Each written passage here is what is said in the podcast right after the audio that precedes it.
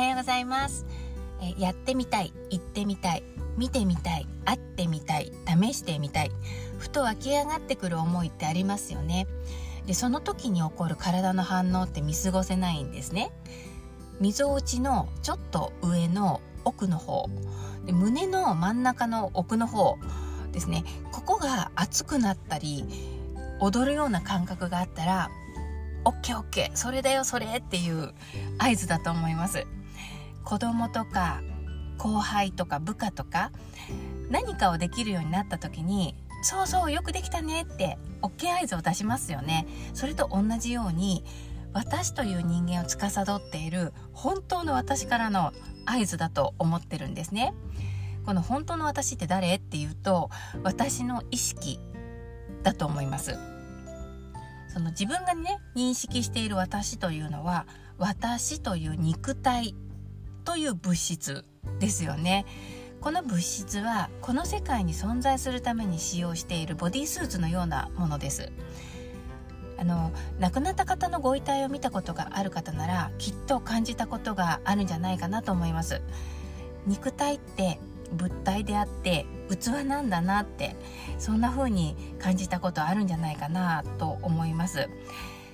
ご遺体そのものはもうその人ではなくってその肉体を動かしていた別の存在がもう旅立ってしまったんだなっていうそんな感覚にとらわれることがあるんじゃないかなと思います。私はあの近しい人を何人か亡くしておりましてでえっ、ー、とそのご遺体に会った時にねいつもそういう風に感じます。でその肉体を動かしていたものそれが本当の私。私の意識じゃないかなと思います。でそれを私は魂という言葉で認識してますので、えー、ここからは魂と表現させていただきますね。あのー、人間ってその肉体と魂でできてるんですよ。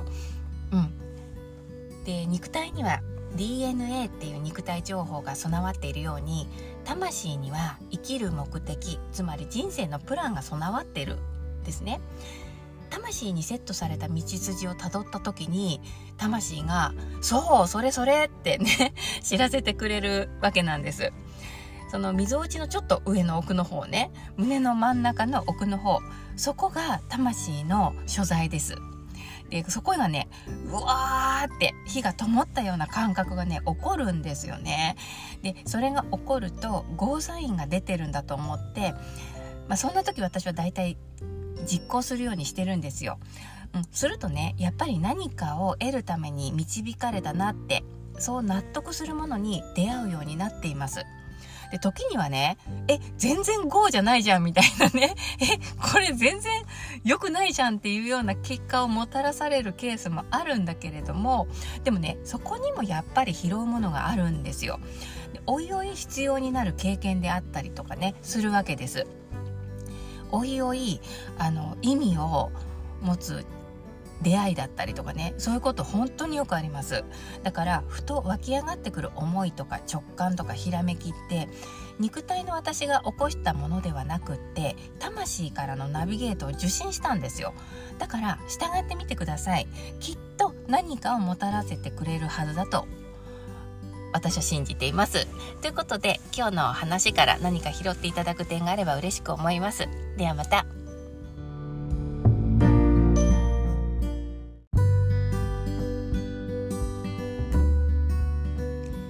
おはようございます。やらなければよかったなっていう後悔皆さんありますか？私はよくあるんですねこんなことやらなきゃよかったなとか言わなきゃよかったってねすっごくよくあります。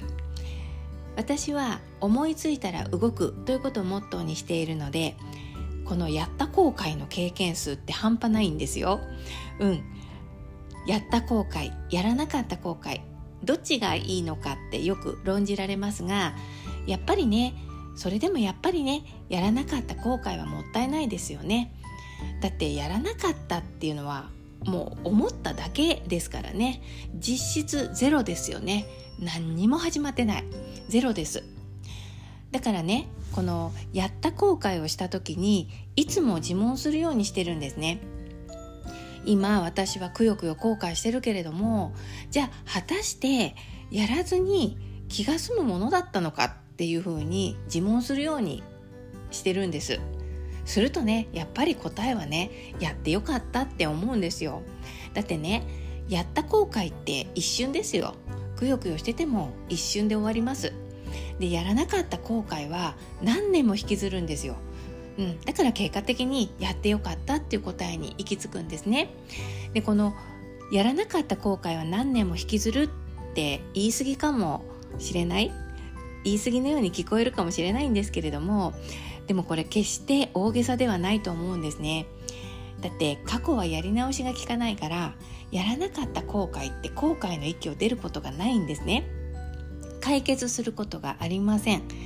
もう挽回する機会がないんですよ過ぎちゃってるから成功法則の一つに下手な鉄砲も数撃てば当たるっていうのがありますよね、まあ、成功法則というかことわざというかねこういう言葉ありますよね手数を増やせば当然当たる確率が増えますよね。うん。だからこれね開運することも同じことが言えるんですね。行動の多さが循環を起こします。気エネルギーですね。気を流すし入れ替えられるんですね。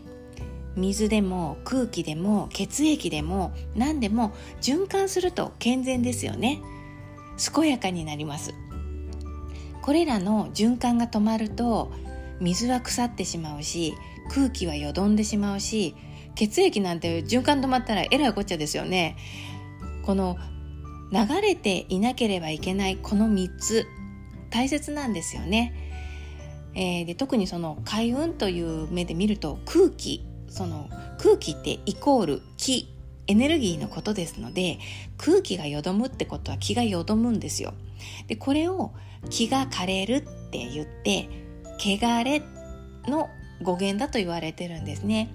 うん、だからとにかくね何でもあのいろんなことを新陳代謝するというか空気の入れ替えを行うかのようにどんどんどんどん新しいことにチャレンジしていってねひらめいたら本当に思いついたら動くっていうことをとにかく手数を多くして生きていくってねとってもいいんですよ。やった後悔出てくるけれどもそれに惑わされないでほしいと思います。えー、では今日の話から何か拾っていただける点があれば嬉しく思います。ではまた。